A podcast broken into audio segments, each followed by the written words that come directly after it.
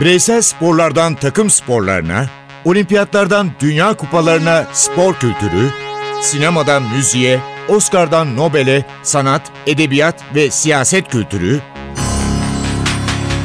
ve dünya tarihinin unutulmazlarıyla ilgili konuşulanlar, olayların perde arkası, yorumlar, sorular ve yanıtlar.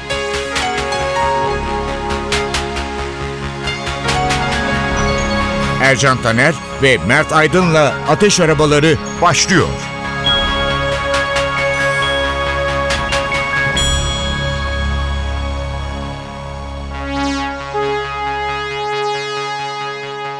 Merhaba 1998 yılına hoş geldiniz. Merhaba. 1998 Dünya Kupası Fransa. Ne kupaydı 1998. Ne unutulmaz isimler vardı. Bakın gol krallarına. Şuker, Vieri, Batistuta, Ronaldo, Salas. Şuker gol kralı ama ne isimler saydım değil mi Mert? Doğru. 1998'deki Fransa'daki Dünya Kupası çok önemli bir yenilikle başladı. 32 takım. Dünya Kupası ilk kez 32 takımla oynanmaya başladı ve şöyle diyebilirim. Hani birçok Dünya Kupası'nı yerinde olmasa da televizyonda da izledim. Benim kalite olarak en beğendiğim 2-3 Dünya Kupası'ndan bir tanesi 1998. Benim de. Gerçekten çok kaliteli takımlar ve kaliteli bir futbol vardı Fransa'da. Turnuvanın açılış maçı. Brezilya İskoçya. Brezilya zorlanmadı. İkinci maçında da Fas'ı çok rahat yendi. Son maçında Norveç'e yenildi. Bu Norveç'in işine yaradı. Neden biliyor musunuz? Norveç tur atladı. Evet Faslılar da Brezilyalılara gönül koydular diyelim. Çünkü Fas için Brezilya'nın o puanı alması gerekiyordu. Ve maçın sonlarında yediği golle Brezilya yenilgiyi aldı. Ve böylelikle Fas gözyaşları arasında turnuvadan elendi. Ama acayip de bir şok yaşandı. Nasıl bir şok? İspanya'nın elenmesi. Evet İspanya milli takımının herhalde en sıkıntılı dönemlerinden bir tanesiydi Ercan abi. Aslında kadrosu güçlüydü. O sene Real Madrid Şampiyonlar Ligi'ni kazanmıştı. Ama Nijerya maçında Zubizaretta'nın yediği acayip gollerle başlayan bir sıkıntılı dönem oldu onlar için. Ev sahibi Fransa 3 maçını da kazandı ve ben bu kupayı istiyorum mesajını verdi. Ancak sahada oynanan futbol kimseyi tatmin etmiyordu. Bir de işin ilginç yanı Fransa'nın en rahat kazandığı maçlardan biri olan Suudi Arabistan maçında takımın en büyük yıldızı Zinedine Zidane attığı tekmeyle oyundan atıldı ve ceza aldı. Maçlar böyleydi. Ama edebiyat da sanki zirve yaptı. Nobel'den bahsedeceğim. Nobel alan Saramago. Yıl 1998. Şöyle gireyim. Adı bilinmeyen bir ülkenin adı bilinmeyen bir kentinde arabasının direksiyonunda trafik ışığının yeşile dönmesini bekleyen bir adam ansızın kör olur. Ancak karanlıklara değil bembeyaz bir boşluğa gömülür. Arkasından körlük salgını bütün kente hatta bütün ülkeye yayılır. Ne yönetim kalır ülkede ne de düzen. Bütün körleri karantinaya alırlar. Hayal bile edilemeyecek bir kaos. Açlık ve zorbalık hüküm sürmektedir artık. Bu okunması gereken bir kitap. Nobel Edebiyat Ödülünü aldı José Saramago. Evet. Portekizli yazar kendine az tarzıyla senin de körlük romanının genel hatlarıyla anlattığın gibi çok özel bir yazar, özel konulara sahip bir yazar.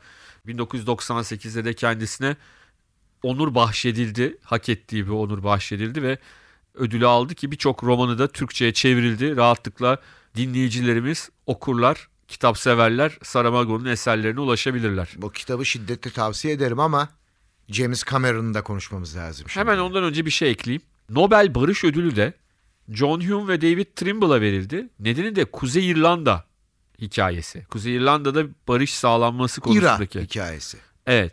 Bu da altı çizilmesi gereken noktalardan bir tanesi herhalde. James Cameron dedik. Terminator birden biliyoruz zaten. Arnold'un filminden. Ama o yıl ne oldu? O yıl Titanic battı Ercan abi. Bir kez daha battı. Evet. Şöyle ilginç bir şey var. Tabii ki Titanic o kadar bilinen, o kadar herkesin neredeyse haberdar olduğu bir hikaye ki Titanic'in işte o görkemli yola çıkışı ve ardından bir buzdağına çarpıp batışı. Bundan yapılan bir filmin, hani sonu da belli olan bir filmin bu kadar izleyiciyi çekmesi, bu kadar insanların filme akın etmesi, filmin büyük başarı kazanması da bir yandan ilginç. Hani çünkü şöyledir ya bir filme gidersiniz, öncesinde sonunu öğrenmek istemezsiniz. Burada sonu belli. Gemi batıyor. Filme gitmeden biliyorsunuz. Ama nasıl batıyor? Tabii içindeki insan hikayeleri çok e, iyi yapılmış. Genç Leonardo DiCaprio, Kate Winslet iki genç o dönemin genç oyuncusunun başrollerini paylaştıkları bir aşk hikayesi Titanic. Ve tabii ki Cameron'ın çok sevdiği o özel efektlerin gemi batışında nasıl kullanıldığı, geminin içine suların dolduğunda nasıl kullanıldığı da dikkat çekici. Çok etkileyici bir sahne var. Belki filmi seyretmemişsinizdir de. Kusura bakmayın ama bunu söylemem lazım. Gemi tam batarken geminin içindeki orkestra halen görevine devam ediyor ve kaptan da gemide. Evet. Bu gerçekten olmuş. Gerçekten olan bir hikaye doğru söylüyorsun. Ve tabii Titanic'in James Cameron'ın filmi kadar filmin şarkısı da dillerden düşmedi. Sadece dillerden düşmemekle kalmadı aynı zamanda Titanic en iyi film Oscar'ını, James Cameron en iyi yönetmen Oscar'ını kazanırken bu şarkı da en iyi film şarkısı Oscar'ını kazandı. Geçen hafta kendisini konuk etmiştik Celine Dion'u bu programda. Bu hafta konuk etmeye devam edeceğiz çünkü o dönemin milli marşlarından biri diyelim. Herkesin ağzında, bütün kanallarda, televizyonlarda her yerde çalan şarkı My Heart Will Go On. Celine Dion. Every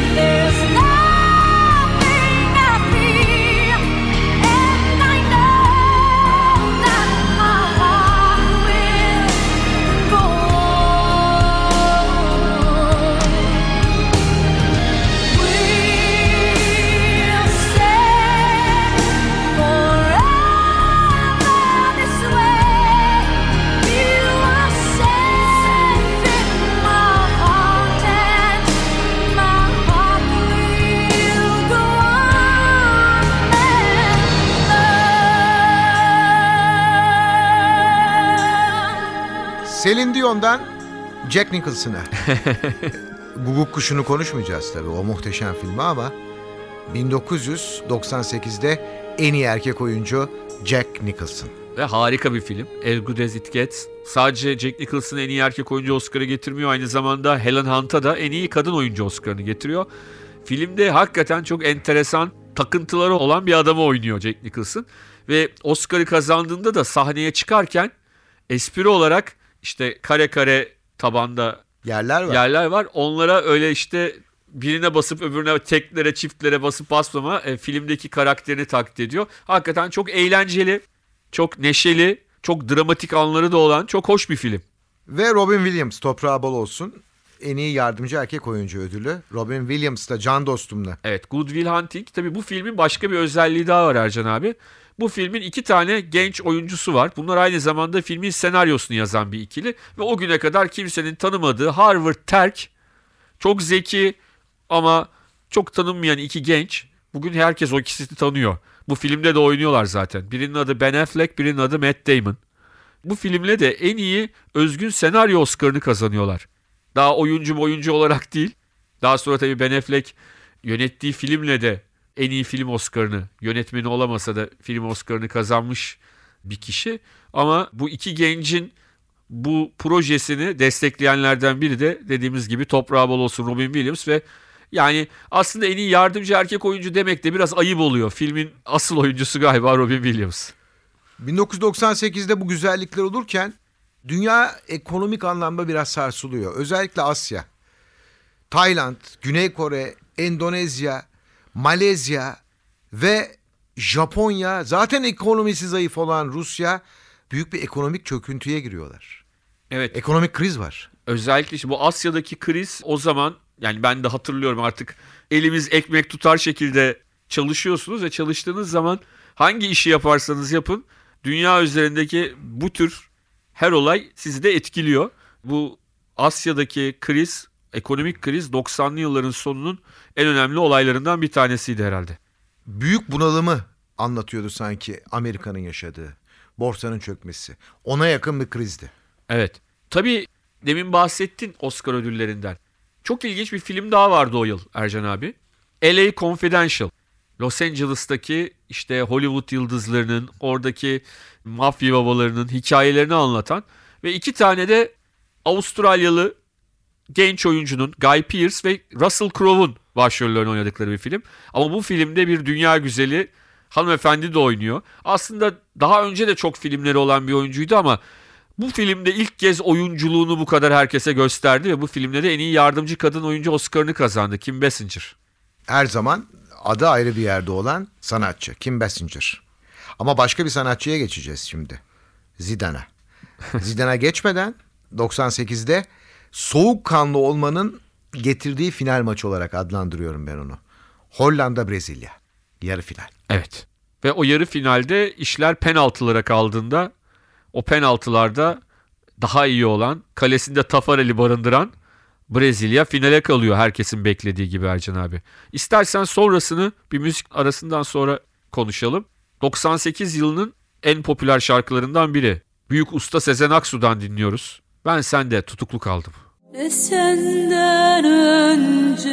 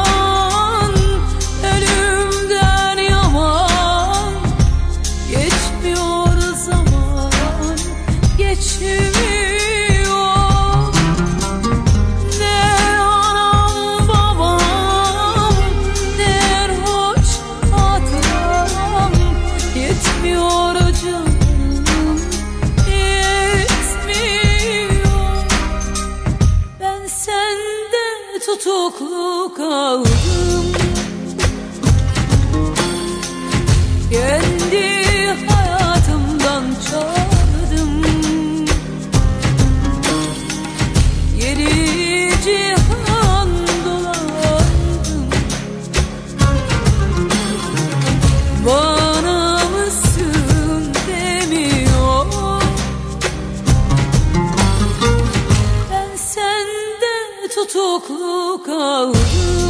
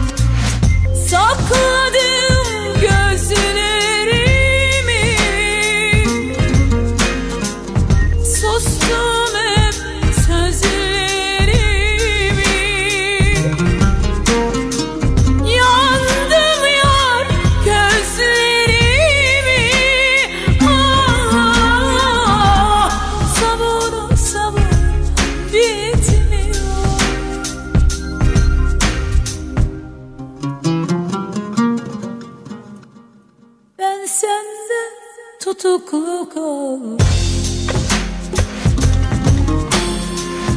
Kendi hayatımdan çaldım Yeri cihan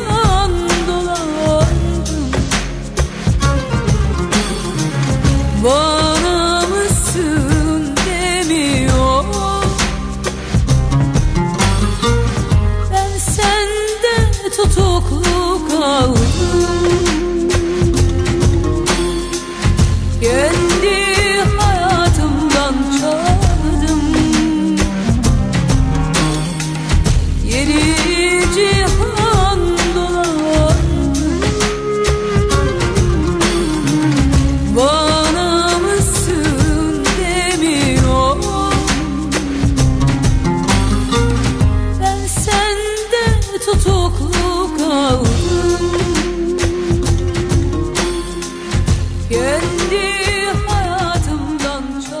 98'de tıpta da şu oldu. Nitrik asitle tedavide kalp için dev bir adım atıldı. O güne kadar atılmamış. Daha dün gibi geliyor ama nitrik asit kullanılıyor ve kalp için, kalp tedavisi için çok büyük bir adım atılıyor. Ve tam bu sıralarda Ercan abi Dünya Kupası finalinin sabah saatlerinde hatta daha geceyle sabah arası alacakaranlıkta Brezilyalı Edmundo futbolculardan Edmundo biraz uykusu kaçıyor. Yan odada yatan Roberto Carlos'la Ronaldo'nun odasını ziyaret etmeye karar veriyor. Ve geldiğinde odada yerde yatan Ronaldo'yu görüyor. Ağzından köpükler çıkararak yerde yatan ve bir nöbet geçiren. Roberto Carlos da fosur fosur uyumakta. Edmundo hemen Roberto Carlos'u uyandırıyor. Hemen takım doktorları geliyor ve ilerleyen saatlerde finalden 2 saat önce şöyle bir açıklama yapılıyor. Brezilya milli takımının kadrosu şudur finalde diye ve forvette Ronaldo değil Edmundo görünüyor. Ancak aradan geçen 2 saat sonrasında sahaya çıkan 11'de fenomen Ronaldo sahada. Tabii ki daha sonra bunun üzerine çok konuşuluyor. Brezilya'da savcılık bu konuyla ilgili dava açıyor. Çünkü, Çünkü oyuncular zehirlendi mi acaba? ve de nasıl oynadı? Buradaki asıl mesele bir sponsorun isteğiyle Ronaldo'nun zorla da olsa oynatıldığı şeklinde böyle bir iddia var. Bunu şu anda bilemiyor kimse. Ama Ronaldo'nun da o final maçında kendinde olmadığını da rahatlıkla söyleyebiliriz. Sahada yoktu. Sahada olan biri vardı yalnız. Zinedine Zidane. Evet. Zinedine Zidane dedim ya ilk turda kırmızı kart görmüştü ve turnuvada çok da başarılı değildi final maçına kadar. Nasıl olur bu takımın beyni? Daha ön plana çıkan oyuncuları vardı Fransızların. Kaleci Barthez gibi, savunmadaki oyuncular gibi, orta sahada Döşan gibi. Ve final maçının Turam gibi. Turam gibi. Turam yarı finalde Hırvatistan'a attığı iki golle milli takım kariyerinde de iki golü var zaten Turam'ın. O da Dünya Kupası yarı finalinde. Ve bir korner atışı. Zidane da hani kafa golleriyle tanınan bir oyuncu değil. Zidane ön direkte kafayı vuruyor ve 1-0 öne geçiyor Fransa. Şimdi onu dinliyoruz. sur ce corner de Leonardo. Équipe de France. Corner rentrant, il est bien frappé au premier poteau. But But de Zidane Zidane sur ce premier corner français place un coup de tête magistral et ouvre le score alors que l'on joue depuis 27 minutes. O an böyleydi. Zidane Petit'in attığı gol var daha sonra. Tabii Zidane'ın iki golü, iki kafa golü. Ardından da Emmanuel Pötin'in golü. Pötin'in de ilginç bir durum var. Maçtan önce gece rüya görüyor. Rüyada Fransa 2-0 kazanıp kupayı elde ediyor. Ancak Pöti kendi attığı golle kendi rüyasını bozuyor. Yani 3-0 yapmasa maç 2-0 bitecek. Pöti yine rüyası tutmuş olacaktı. Ama bu 3-0'lık sonuç Fransa inanılmaz bir şampiyonluk. Şanzelize'de Paris'te yüz binlerce, ben diyeyim yüz binlerce, siz diyeyim milyonlarca Fransız Zidane Cumhurbaşkanı diye tezahürat yapıyor. O akşam ve o gün unutulmayacak bir gün Fransa için. Bir kişi gıcık oluyor Fransa'da bunlara. Evet sadece biri. Bu takım Fransız mı diye soruyor. Jean-Marie Le Pen. Ve tabii bu büyük protestolara neden oluyor. Ne demek Fransız mı diyorlar. Fransa milli takımının formasını giyiyorlar işte diyorlar. Tabii ki. Orada acayip şeyler oluyor. Çünkü birçok Afrika kökenli oyuncu var. Kuzey Afrika kökenli Zidane gibi oyuncular var. Güney Amerika kökenli oyuncular var. Karayip kökenli oyuncular var. O kadar karışık bir ekip ki bir yandan da Fransa milli takımı ama ortaya koydukları birliktelik Onlara kupaya getiriyor. kupayı getiriyor ve Stade de France'da büyük bir sevinç içinde kaptan Döşan'ın ellerinde o Dünya Kupası havaya kalkıyor ve horozlar tarihlerinde ilk kez Dünya Kupası'nı kazanıyorlar. Unutulmaz bir şampiyonluk. E, Geçmişten de bahsediyoruz. 1998 yılındayız. Biraz daha eskilere götüreceğim ben sizi şimdi. Beatles'a doğru. Hep dünü konuşuyoruz ya. Yesterday diyelim mi? Diyelim. Yesterday. yesterday. All my troubles seem so far away. Now it looks as though they're here to stay. Oh, I believe in yesterday. Suddenly, I'm not half the man I used to be. There's a shadow hanging over me. Oh, yesterday came suddenly. Why she had to go, I don't know. She wouldn't say. I said something wrong. Now I long for yesterday. Yesterday. Love was such an easy game to play. A place to hide away. Oh, I believe in yesterday.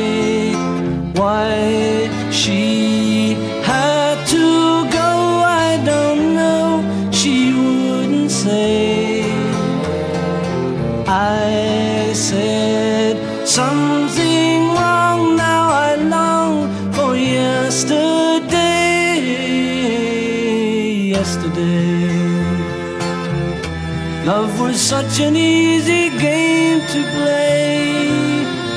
Now I need a place to hide away. Oh, I believe in yesterday.